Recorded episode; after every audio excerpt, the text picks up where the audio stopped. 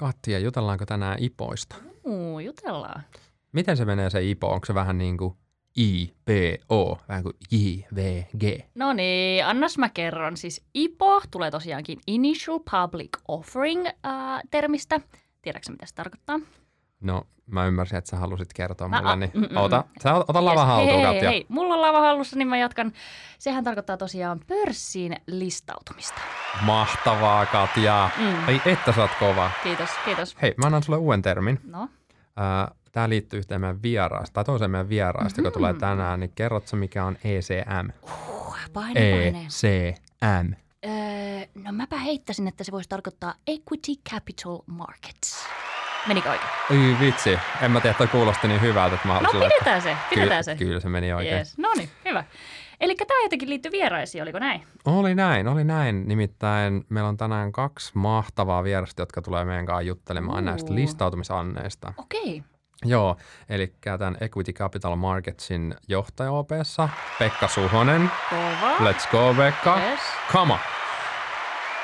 Pekan lisäksi tänne tulee... Kimmo Steenvall, joka on meidän senior-analyytikko. Uulala! Mahtava kattaus siis. Siis ihan järjetön. Aivan mieletön. Mitäs me tehdään? Jutellaanko vielä jostain vai? No niin, please, Joona Hiljene. Mä haluaisin päästä jo kuuntelemaan meidän vieraita. Tehdään näin.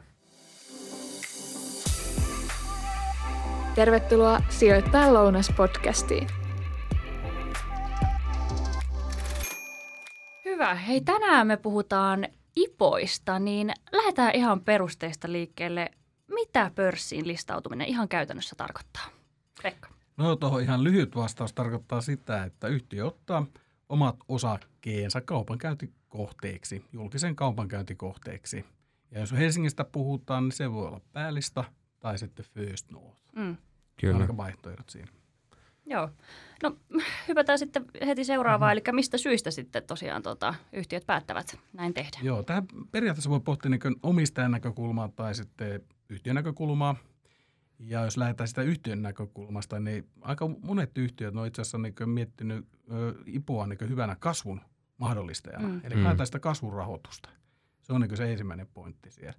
Sitten, jotta saadaan osakkeita likvidien muotoon, niitä voi käyttää yrityskaupoissa. Ja sitten kolmantena, siitä on itse asiassa myös bisnekselle hyötyä. Että meillä on hyviä esimerkkejä pörssistä, esimerkiksi Kotipizza harvia. Listautumisen jälkeen aivan mahtavia kurssinousuja nähty yhtiölle. Ja se kurssinousu perustui siihen nimenomaan hyvään bisnekseen. Että ensin hyvä bisnes ja sitten sen jälkeen kurssinousu. Ja kyllähän se tulee tunnettuuttakin paljon. Varmaan se brändi tulee esille. Ehdottomasti. Ja sitten jos miettii omistajan näkökulmaa, niin... Kyllä se osakkeen likvidiys on monelle iso juttu. Monella yhtiöllä, joka ei vielä listattu, nämä voi olla tuhansiakin osakkeenomistajia. Kyllä. Siellä tulee painetta, että nyt pitää saada likvidin muotoon. Ja sitten listautumisen aikana niin tietysti osa pystyy myymäänkin niitä osakkeita siinä, niin se on myös esimerkiksi pääomasijoittajalle hyvä puolittaisen exitin paikka, ellei sitten jopa kokonaan. Kyllä, ja varmaan tässä kohtaa, kun on epälikvidi, niin ehkä se ei pääse niin kuin firma oikeaan arvoonsakaan, kun ei sitä kaupankäyntiä niin ole. Juuri näin. Kun kauppapaikkoja ei ole käytännössä kuin pörssi. Tietysti meillä on privaanit, mutta se on tietysti jo eri asia sitten. Päästäänkö me Kimmo välillä irti? Kimmo ei päässyt sanoa vielä mitään. No niin, joo se voisi sanoa tähän, mitä Pekkakin sanoi tuosta osakkeiden myynnistä. Että tietenkin analyytikko katsoo tai markkinoinnin kannalta, niin yleensä tässä transaktiossa on hyvä, että siinä on totta kai voi olla tätä osakemyyntiä tai totta kai siinä on pakostikin on sitä, mutta myös, että siinä haetaan kasvurahoitusta, eli se ei ole pelkästään myynti. Eli vanhat omistajat myy sitten uusia osakkaita. Siinä on aina hyvä olla, että siinä on tämmöinen tietty kasvukomponentti mukana. Totta kai yhtiöt on eri vaiheissa. Että jos yhtiö on pääomarakenne on vahva, se ei tarvitse rahaa, niin totta kai silloin on eri asia, mutta mutta siinä mielessä listautuminen on hyvä tapa hankkia uutta pääomaa yhtiön kasvun kiihdyttämiseen. Onhan toi sijoittajanakin ainakin ne IPOt, mihin on itse osallistunut, niin on kattanut, että siellä on joku selkeä tarkoitus tälle rahalle, mihin sitä kerätään. Että on se sitten jonkun kasvaminen orgaanisesti tai siihen, että ostetaan joku toinen yhtiö tai muuta. Mutta se, että jos on vaan pelkästään rahoittamaan tätä edellisten omistajien exittiä, niin ei se houkuttele sille samalla tavalla. Ei se sijoittajan näkökulmasta se ei ole paras mahdollinen vaihtoehto, vaan aidosti näin, että sen tarinan ja sitten rahojen käyttökohteen, ne pitää olla synkronissa. Kyllä. Se on tärkeä asia aina huomata. Just näin, ja sä näet, että se tarina, silloin potentiaali kasvaa ja tämä niin kuin mahdollistaa sen. Silloin niin kuin, sit siinä näkyy se arvonluonti varmaan myös sen listautumisen jälkeen. Juuri näin. Pystyykö sitten luokittelemaan tavallaan, että minkälaiselle yhtiölle nimenomaan listautuminen olisi edullista, että olisiko vaikka kasvuyhtiöille vai arvoyhtiöille, onko hyvä olla startuppi vai pitäisikö olla jo isompi yritys? No itse mä näkisin, että startup-vaihe ei välttämättä ole se kaikkein houkuttelevin vielä, koska kyllä sijoittajat pohtii, että onko tämä niin kuin pörssilistaus se oikea paikka. Että, sitten useimmat näistä listautumisista, ne on varmaan ehkä kasvuyhtiöitä, se pitää paikkaansa, mutta en mä missään tapauksessa sulkisi myöskään arvoyhtiöitä pois oveen, koska on olemassa esimerkiksi, toiset sijoittajat hakee esimerkiksi osinkojiildiä. Ja eli osinkotuottoa. Osinkotuottoa haetaan ja heille semmoinen niin vakaa arvoyhtiö, joka maksaa 4-5% osingon, niin voi olla äärimmäisen hyvä yhtiö listoille. Ja meillä on tämmöisiäkin esimerkkejä ollut listautumassa, esimerkiksi asiakastieto siinä vaiheessa, kun listautui. Ei ollut kasvua kovin paljon itse asiassa, mutta jälleen kerran IPOn jälkeen on nähty myös kasvuakin. Mutta siinä varsinaisessa IPO-vaiheessa ei vielä kasvua ollut kovin paljon, mutta siinä vaiheessa se luokiteltiin ehkä enemmän arvoyhtiöksi, mutta siitä on kuormittunut myös sinänsä myös kasvuyhtiö. Kyllä, ja ihan eri tavalla tullut myös tunnetumpi tästä asiakasyhtiöstä. Enento siis nykypäivänä. Niin, enento nykyään. Mutta mitä sitten, jos mä tarttuisin vielä tuohon kiinni, Kimmo, sä analyytikkona, te kuitenkin käytte sitä työtä läpi ja annatte sitä arviota, että hinnoittelette sitä IPOa, eikö? No joo, näinhän, jos nyt lyhyesti sitä mennään siihen prosessiin ja otetaan ehkä tuossa Pekan kommenttiin kantaa tästä arvo- tai kasvuyhtiö, niin että analytikkohan pääsee sitten tapaamaan yhtiön johtoa ja tekee sitten sen perusteella arvonmäärityksen yhtiöstä tai tämmöisen suhtkoht pitkän raportin ja jos sitten katsotaan tämmöistä, niin kuin me puhutaan usein rangeista sitten, että jos yhtiö tulee listalle, niin minkä arvoinen yhtiö suurin piirtein olisi. Ja annetaan niin ehkä tämmöinen, niin annetaan alalaita ja ylälaita, missä niin yhtiön arvon pitäisi olla. Ja tällä hinnoitteluväli. Niin, hinnoitteluväli. Ja nyt kun Pekka puhuu esimerkiksi niin startup-vaiheen firma, jolla ehkä tulos voi olla niin punaisella luvulla vielä, tai on isot kasvulupaukset, mutta ei ole hirveästi niitä tekoja vielä, että ollaan niin kuin, näitä tietenkin on pörssissä harvemmin, mutta sehän vaikuttaa sitten, että hintarange siinä semmoisessa yhtiössä on tavattoman laaja. Että jos kaikki on sun lankulle, niin se voi olla niinku todella hyvä, mutta totta kai riskitkin on silloin, niin alalaita on myös sitten tavattoman alhaalla ja sitten se on sijoittajan itse niinku pohdittava, että mihin hän niinku taas asettuu. Sitten taas jos me mennään tämmöiseen ehkä arvoyhtiökategoriaan, jossa niinku on jo hyvin todistettu hyvä, terve liiketoiminta, vahva rahavirta, ja kokenut johtoa ja kaikkea tämmöisiä perus vahvuuksia yhteystä löytyy, niin silloin se hintarangekin on sitten huomattavasti tiukempi, että silloin pystytään niin paljon eksaktiimmin antamaan se arvo, mikä sen yhtiön arvo siinä ennen listautumisen aikana on. Ja luonnollisesti varmaan niin kuin arvostuskertoimetkin on ihan eri siinä, kun on yhtiö, jolla on jo niin kuin liiketoimintaa ja on evidenssiä, että tämä homma menee eteenpäin versus sitten joku startup-tyylisempi, joka on enemmän niin kuin... Ei ole näyttöjä. Niin, ei ole näyttöjä. Juuri näin. Tarinaa ja lupauksia. Ja sitten tietenkin että salkunhoitajat, joille sitten näitä yhtiöitä käydään esittelemässä, niin totta kai heillä on niin kuin huomattavasti, tai heidän luottamus yhtiötä kohtaan on kovempi, jos me näytetään vaikka, niin kuin, että tässä on nyt 5-6 vuoden selvä kasvuträkki, tai että on vahva johdonmukainen tuloskehitys, ja kun on yhtiöllä vaikka on lyhyt historia, niin se tuo niinku semmoista tiettyä luottamusta ja se sitten näkyy myös sitten niissä kertoimissa, että saatetaan maksaa sitten vähän korkeampaa hintaa tästä yhtiöstä, jonka niinku luotettavuus on kuitenkin niinku sitä startuppia paljon parempi. Just näin. Kyllä. Epävarmuus on vaan vähäisempi siinä tämmöisessä tapauksessa. Hyvä. No riskit tulikin tuolla jo mainittua, niin eihän tämä listautuminen ihan riskitöntä ole. Niin minkälaisia riskejä yhtiö ottaa, jos se päättää tosiaan listautua? Joo, no itse prosessi, niin jos sitä miettii kokonaisuutena, niin sehän on yhtiölle, niin mä itse sitä sanonut aina yhtiölle, että okei, tämä on toiseksi tärkein päätös, mitä te olette koskaan tehneet. Eli tärkein päätös on yhtiön perustaminen ja tämä on sitten toiseksi tärkein päätös. Ja no eihän sinänsä miettii sitä prosessia itsessään, niin sehän on hyvä laatuharjoitus kaikille yhtiöille, koska siinä tehdään laajat diligencet, eli tarkistukset yhtiön bisneksestä ja legal-puolesta, taloudellisista luvuista, ESG:stäkin nykypäivänä, että se on todellinen laatuprojekti.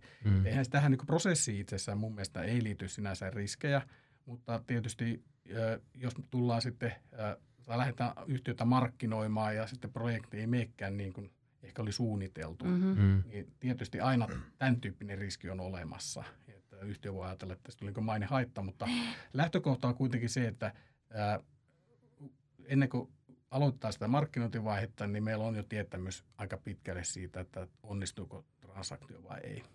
Eli siinäkin mielessä tämäkin riski niin on suhteellisen pieni. No sitten jos tietysti miettii sitä, että aloittaa prosessi eikä se mene maaliin, niin tokihan sitten tulee kustannuksia silti, että jos sitä ajattelee riskinä, niin se on totta kai sitten riski myös. Hyvä Pekka, kun mainitsit nuo kustannukset. Just vähän aikaa sitten oli Kauppalehdessä oli juttu. Tässä oli 4,5 miljoonan listautuminen, jossa oli sanottu, että yhtiöllä meni 1 miljoona niihin kuluihin. Tähän listautumisen kuulostaa aika korkealta. Niin käytiin läpi, että yleensä se on noin 10% ehkä. Mitä on ne kulut, mutta se on aika iso askel yhtiölle kanssa ottaa ehkä siinä tapauksessa niin kuin riskinä, että tällainen kulutusta listautumista syntyy. Joo, ja sanottakoon, että se iso kulupotti niin on myös sinänsä niin onnistumispalkkio mielessä, että ne kaikki kulut ei luonnollistakaan tule, jos prosessi keskeytetään. Tyypillisesti juristit laskuttaa tuntipohjaisesti ja tilintarkastaa tuntipohjaisesti, mutta siellä on paljon neuvonantajia, jotka sitten saa vasta palkkion, jos prosessi menee läpi. Että se pitää siinä huomioida. Mutta muuten sitä kulumassasta on totta, että ilmasta puuhaa listautuminen ei ole. Mutta sanoisin kuitenkin, että ei se ihan 10% kyllä ole keskimäärin. Ehkä ja tässä pitää muistaa se, että mitä pienemmästä listautumista on kysymys, niin suhteellisesti se kasvaa se kustannus. Kyllä. Sitten jos puhutaan satojen miljoonien transaktiosta, niin silloin ollaan kyllä jo alle 5% tyypillisesti. Just näin. Ja voi ehkä varmaan nähdä myös, että se niin kuin listautunut panostus siihen brändin tunnettuuden kasvattamiseen ja kaikkeen muuhun, että niin kuin äsken käytiin läpi, että mitä kaikki hyviä puolia siinä on. Ehdottomasti näin. Ja kyllä uskoisin, että mitä olen jälkikäteen keskustellut yhtiöiden kanssa, niin vaikka se on kova puserrus, niin kyllä yleensä se kiitos tulee sieltä. Kiitos. Mä mainitsin jo, että tämä on iso laatuprojekti, niin se nostaa sen yhtiön laadun myös toiselle tasolle.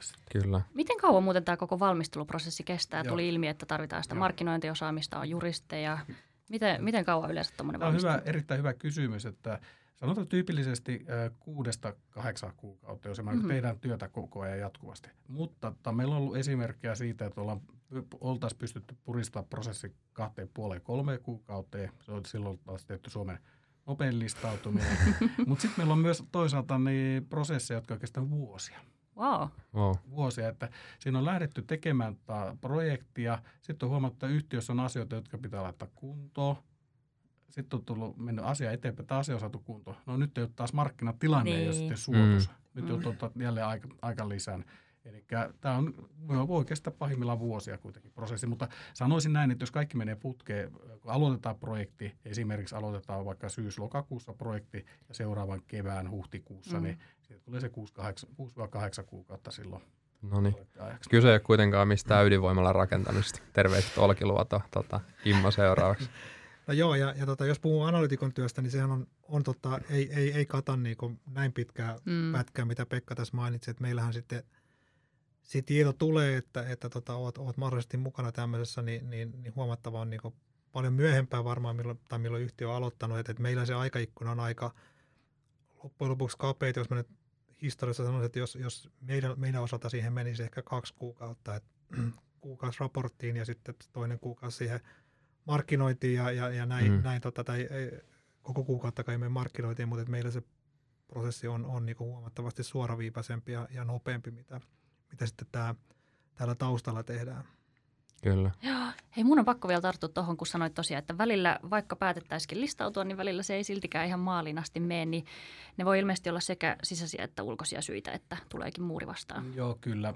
Useimmiten se syy johtuu siitä, että yhtiön tuloskunto ei ollut sitä, mitä ehkä on ajateltu. Se on ehkä se keskeisin syy, ja sitten toinen, tai se mainitakin äsken, on markkinatunnelma. Joo. Kyllä. Ne on ne keskeiset, kaksi keskeistä syytä, miksi päätetään sitten mahdollisesti lykätä listautumista tai sitten jopa niin kokonaan pyyhkiä pois. Mm-hmm. Onko toi yleistä? On.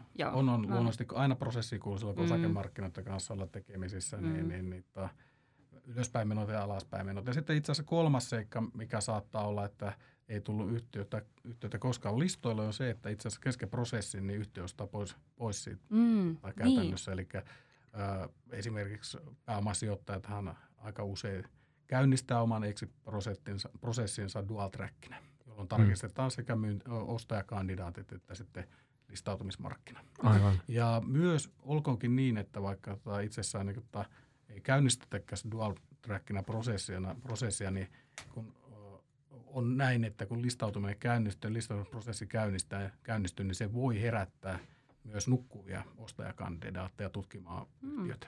Just näin.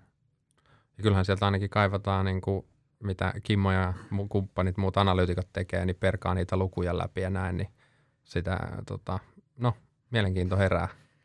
No joo, kyllähän niin periaatteessa nyt, että jos niin pörssilistautuminen, niin totta kai yhtiölle hyvä tai myyjille hyvä kanava, mutta periaatteessa nyt riippuu vähän toimialasta, mutta lähtökohtaisesti niin toisella teollisella sijoittajalla pitäisi olla aina niin mahdollisuus maksaa yhtiöstä ehkä kovempi hinta, mitä se pörssissä on.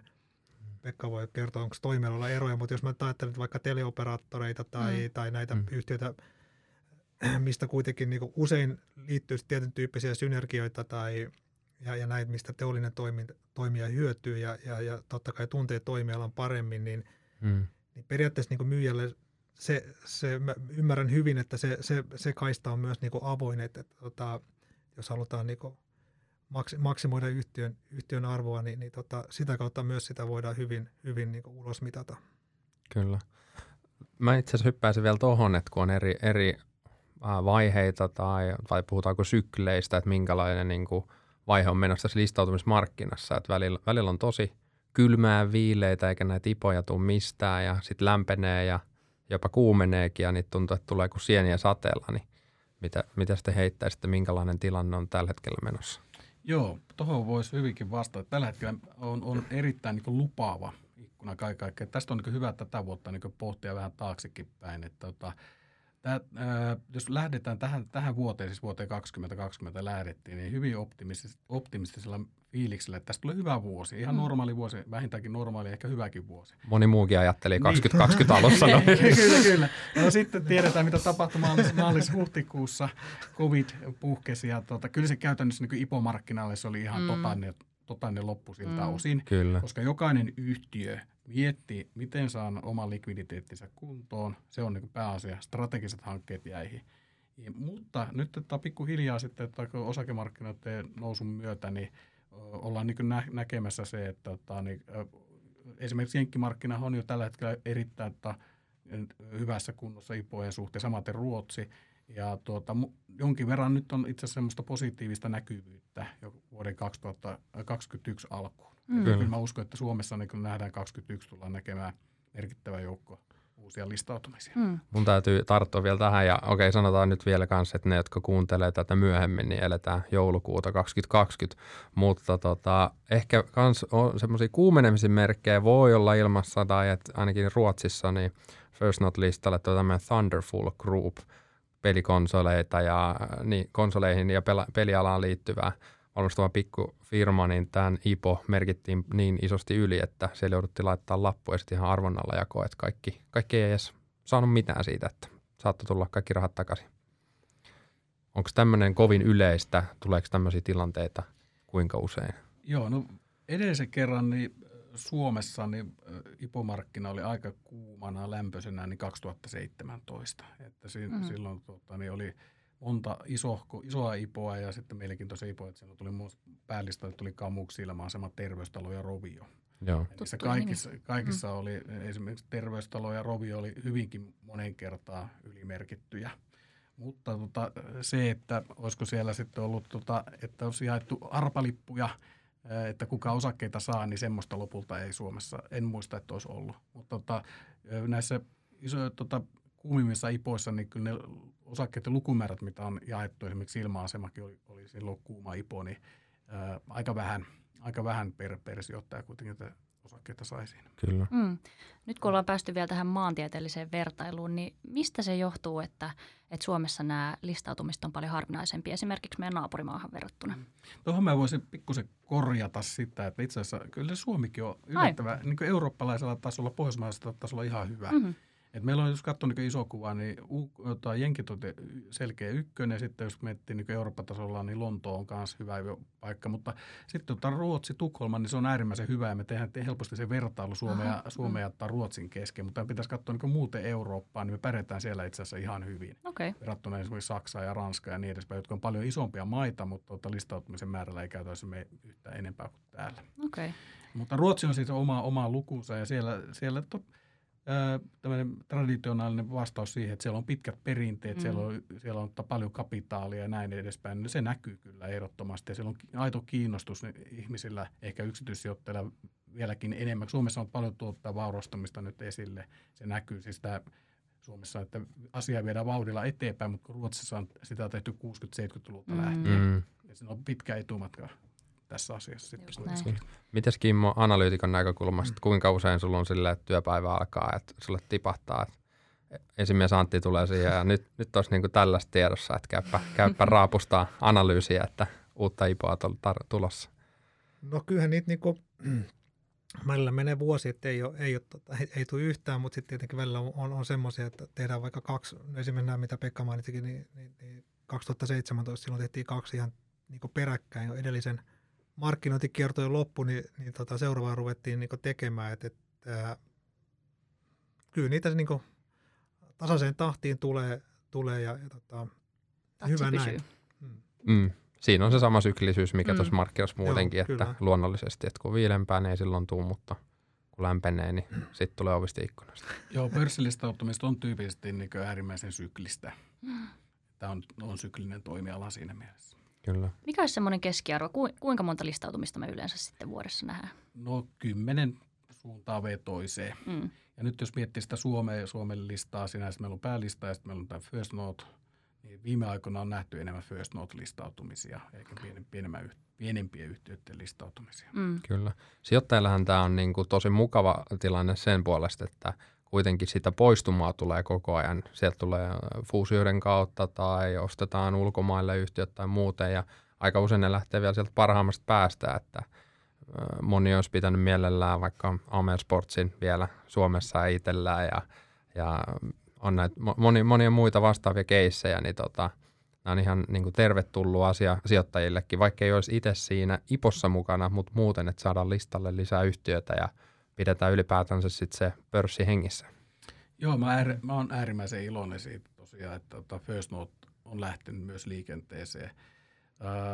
Tässä jos mennään vaikka 15 vuotta ajassa taaksepäin, niin silloin ei olisi voinut kuvitellakaan, että tämmöisiä 5-10 miljoonaa transaktioita olisi tullut Suomeen, koska käytännössä silloin haettiin yhtiöiden koko luokkaa se, että vähintään 100 miljoonaa liikevaihto, 10 miljoonaa EBITiä.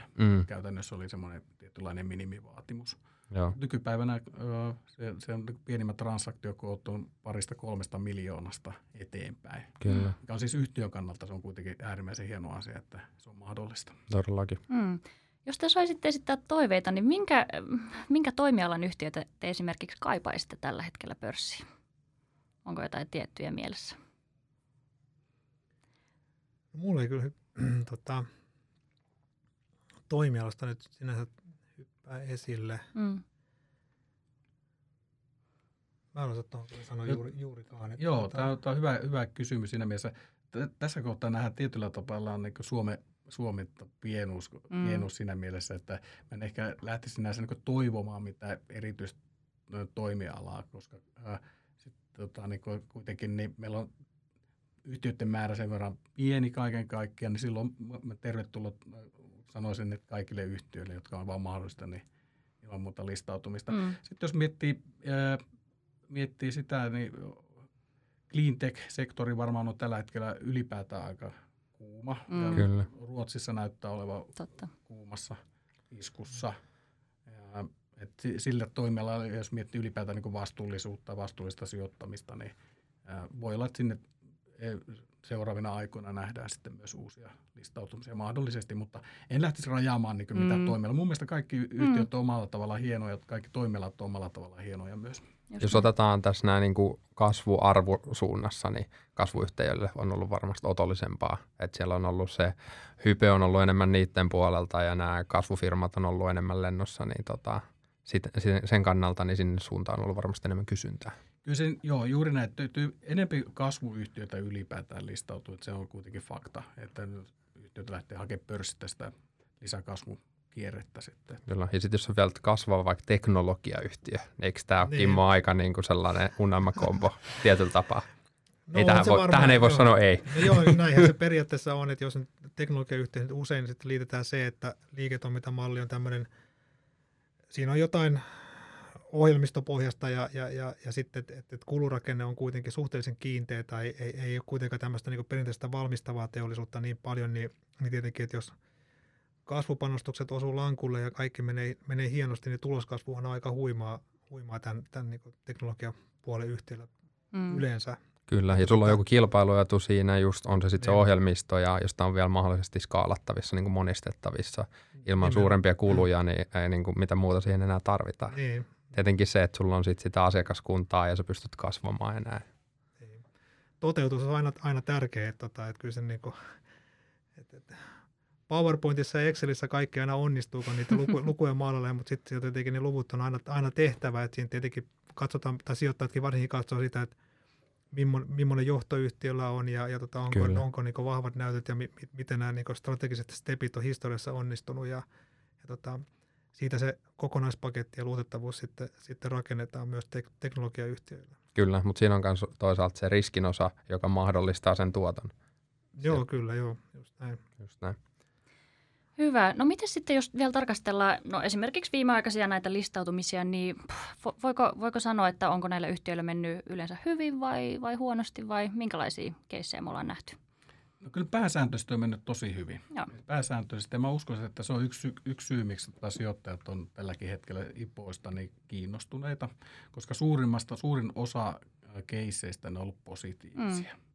Pois lukien 2017, jolloin ehkä tietyllä tavalla oli, jos käytetään termiä hullum hei-meininki sinänsä, että arvostukset jollain tavalla irtos niin todellisuudesta ja ehkä yhtiö tuli siinä mielessä vähän kovilla hinnoilla pörssiin, niin sen jälkeen niin ei ole montaakaan pettymystä nähty. Pääsääntöisesti on ollut erittäin hyviä tuottoja niin sijoittajankin näkökulmasta. Joo. Tuohon mä itse asiassa tarttuisin noihin tuottoihin. Nythän on ollut muutaman vuoden ajan ainakin sellainen, että tuntuu, että kaikki lähtee ainakin silleen kullansiilto kimallus silmissä, että sä lähdet ottaa ne pikavoitot siitä listautumisesta. Et on ollut tämän tyyppistä teemaa meneillään, niin onko tämä kuinka pitkäaikainen ja tuleeko tämmöinen jatkuu kuinka kauan, että nappaat sen tietyn määrän prosentteja sieltä ja sitten heität osakkeet eteenpäin seuraavalle omistajalle. Joo, pikavoittojen metsästys on aina kuulunut tietyllä tavalla listautumiseen, että jos mennään ajassa vielä taaksepäin, eli 2000-luvun IT-kuplaan ja näin, niin siellä nimenomaan haettiin näitä pikavoittoja ja sitten se yhtäkkiä laantui se kupla. Että yhtäkkiä IPOt ei mennytkään läpi, niin siellä saattoi käydä sitten joillekin sijoittajille niin, että ne on laittanut turhan ison odan ja ne saikin sitten. Sitten sä oot musta Pekan käteen. Sanan oikeassa merkityksessä. Juuri näin, että semmoistakin voi niin kuin sattua. Ja no, tässähän on kahta eri koulukuntaa. Toisten mielestä se pikavoittojen metsästys on ihan järkevää ja näin. Ja sitten tietysti ehkä isompi osa sijoittajista kuitenkin pohtii IPOakin kuitenkin pitkän ajan sijoituksena. Kyllä. Lähtökohtaisesti niin. Tuossa on varmaan myös enemmän just se, että miten sä niin kuin suuntaudut koko sijoittamiseen, että oot tämmöinen pitkän aikavälin buy and hold vai oot sitten enemmän traderi-tyyppinen. Juuri näin. Mutta kyllä näitä pikavoittoja metsästäjien niin IPOon tarvitaan, koska se tuo sitä alkumomentumia sitten niin kaupankäyntiin heti alkuun ja niin edespäin. Ja täällä on sekä niin yksityissijoittajia että myös hedgefundit, ammattimaiset hedgefundit saattaa toimia tällä viisi, että tulee se IPOon mukaan ja sitten ne seuraava 3-4 päivän aikana myy osakkeensa pois. Tärkeä pointti.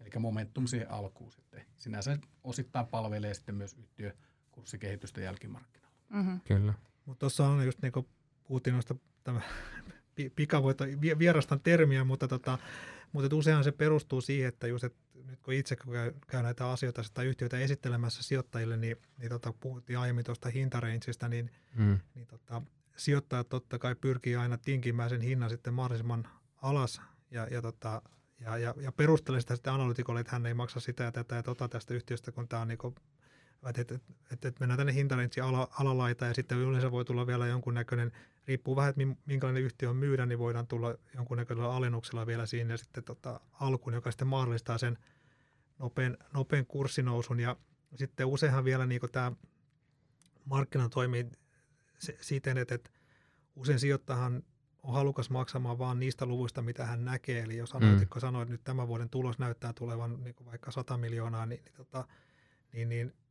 sijoittaa millä niin arvostaa niin valuaation sitten sen perusteella, tämän toteutuneen tuloksen perusteella. Ja sitten taas siinä on tietty aikaikkuna sitten, milloin analytikko saa ensimmäisen raporttinsa yhtiöstä laittaa, kun on listautuminen on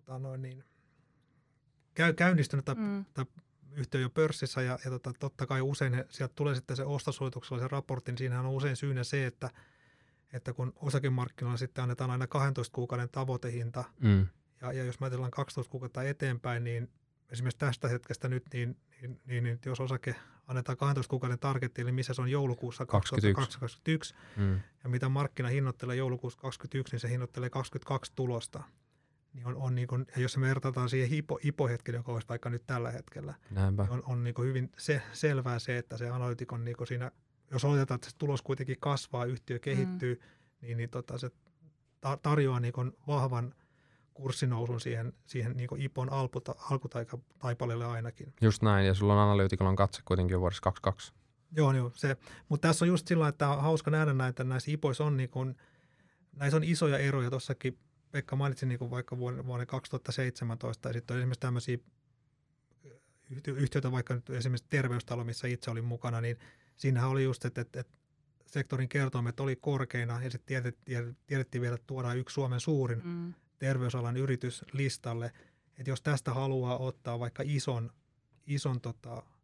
siivun, niin pitää maksaa niinku hyvä hinta tai osua sinne hintareitsin niinku ylälaitaan, ja siinä esimerkiksi niinku Terveystalossa kävi juuri näin, että nähdään kuitenkin, että tämä on niinku pitkän tähtäimen vahva rakenteellinen kasvuyritys ja kuitenkin liiketoiminta suhteellisen vakaata, niin ja sitten jos sä tämmöisestä yhtiöstä haluat ottaa niinku ison potin, niin sitten sä joudut maksamaan siitä myös sitten vähän kovemman hinnan.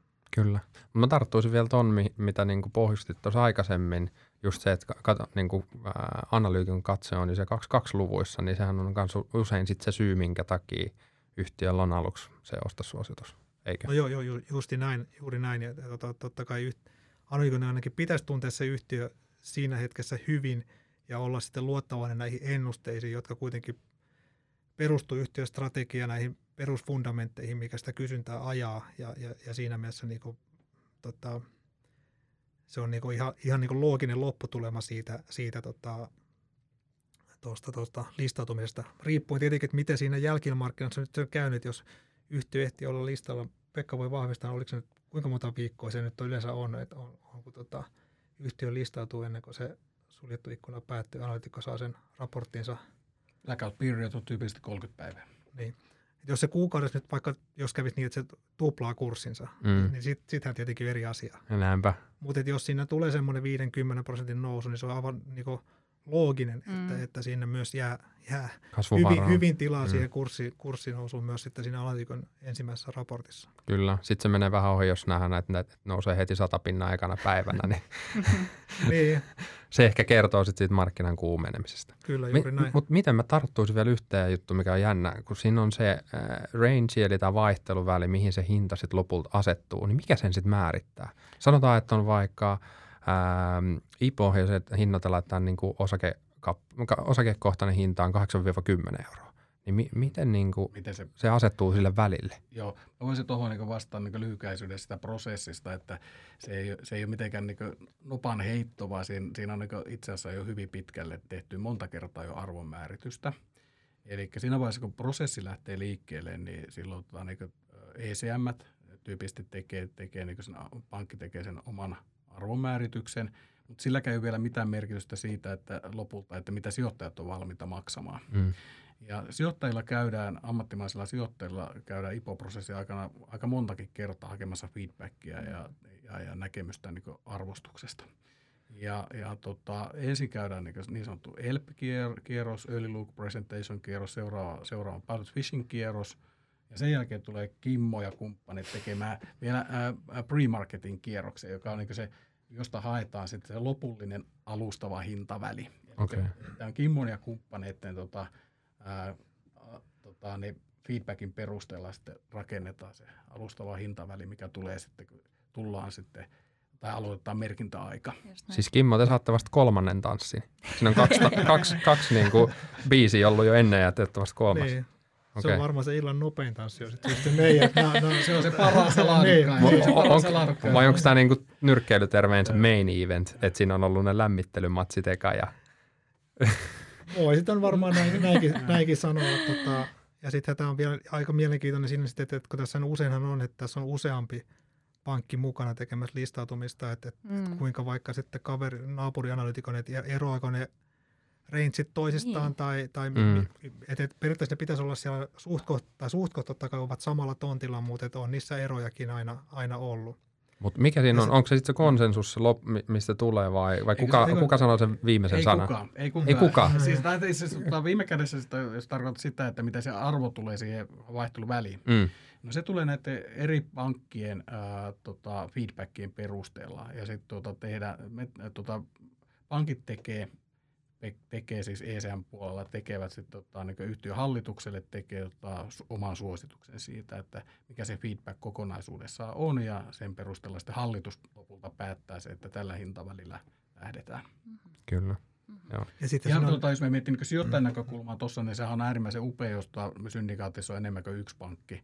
Tyypillisesti on enemmän kuin yksi pankki, koska silloin sijoittaja voi saada niin kuin erinäköistä näkemystäkin. Että jos mä voisin kuvitella, että sijoittajan näkökulmasta, ammattisijoittajan näkökulmasta ei ole mukava, jos kaikki puhuu ihan täsmälleen samalla tavalla esimerkiksi yhtiön riskeistä tai näin, vaan on niin kuin aidosti sitä niin kuin omaa näkemystä sitten niin kuin esille, niin sijoittajan... On sijoittajan etu, että siinä on laajempi näkemys taustalla. Ehdottomasti. Joo. No hei, nyt ollaan puhuttu paljon ammattisijoittajan näkökulmasta ja nyt varmasti kaikki meidän kuulijat, piensijoittajat ja sormet syyhyten varmasti odottaa jo seuraavaa listautumista, niin eihän tämä tosiaan mitään rakettitiedettä ole näihin osallistuminen, eihän? Ei missään tapauksessa. Mm. Ei missään tapauksessa. Pankit huolehtii siitä, että materiaalia on paljon ja tässä kohtaa on hyvä aina sanoa, että jos listautuminen kiinnostaa, niin on hyvä listaluottoesitteeseen tutustua. Mm. Ja sitten luonnollisesti on myös muuta materiaalia, esimerkiksi markkinoiden esite, mistä saa hyvin paljon informaatiota. Just näin. Ja eikö se loppupeleissä kuitenkin, että no tietenkin kannattaa käydä ne materiaalit läpi, tai pitääkin käydä. Mutta sen jälkeen niin sä täytät sun yhteystiedot sinne ja pistät ylös, että kuinka paljon sä haluat sit merkata tätä yhtiöä. Kyllä ne OPEssa onnistuu netin kautta. Vallan mainos. Tällä hetkellä niin lukumäärällisesti eniten merkintöjä tulee netistä. Mm. Mutta meillä on myös hyvä konttoriverkosto edelleen käytössä listautumisessa ja siellä myös tehdään paljon merkintöjä. Usein on jopa niin, että isot merkinnät tulee nimenomaan sitten konttoriverkoston kautta. Mm-hmm. Eli on haluttu ensin keskustella esimerkiksi oman tavaranhoitajan kanssa. Ja kyllä vähän sparrata. Joo, juuri näin ikäisistä ja sitten tehdään merkintä. Okei. Ei kuulosta vaikealta. Ei kuulosta. Iso kiitos teille. Tästä tuli hyvä, todella hyvä ja mielenkiintoinen IPO-keskustelu. Kyllä. Kiitos Kimmo ja kiitos Pekka. Iso kiitos. Kiitos paljon. Sijoittajan lounas podcast.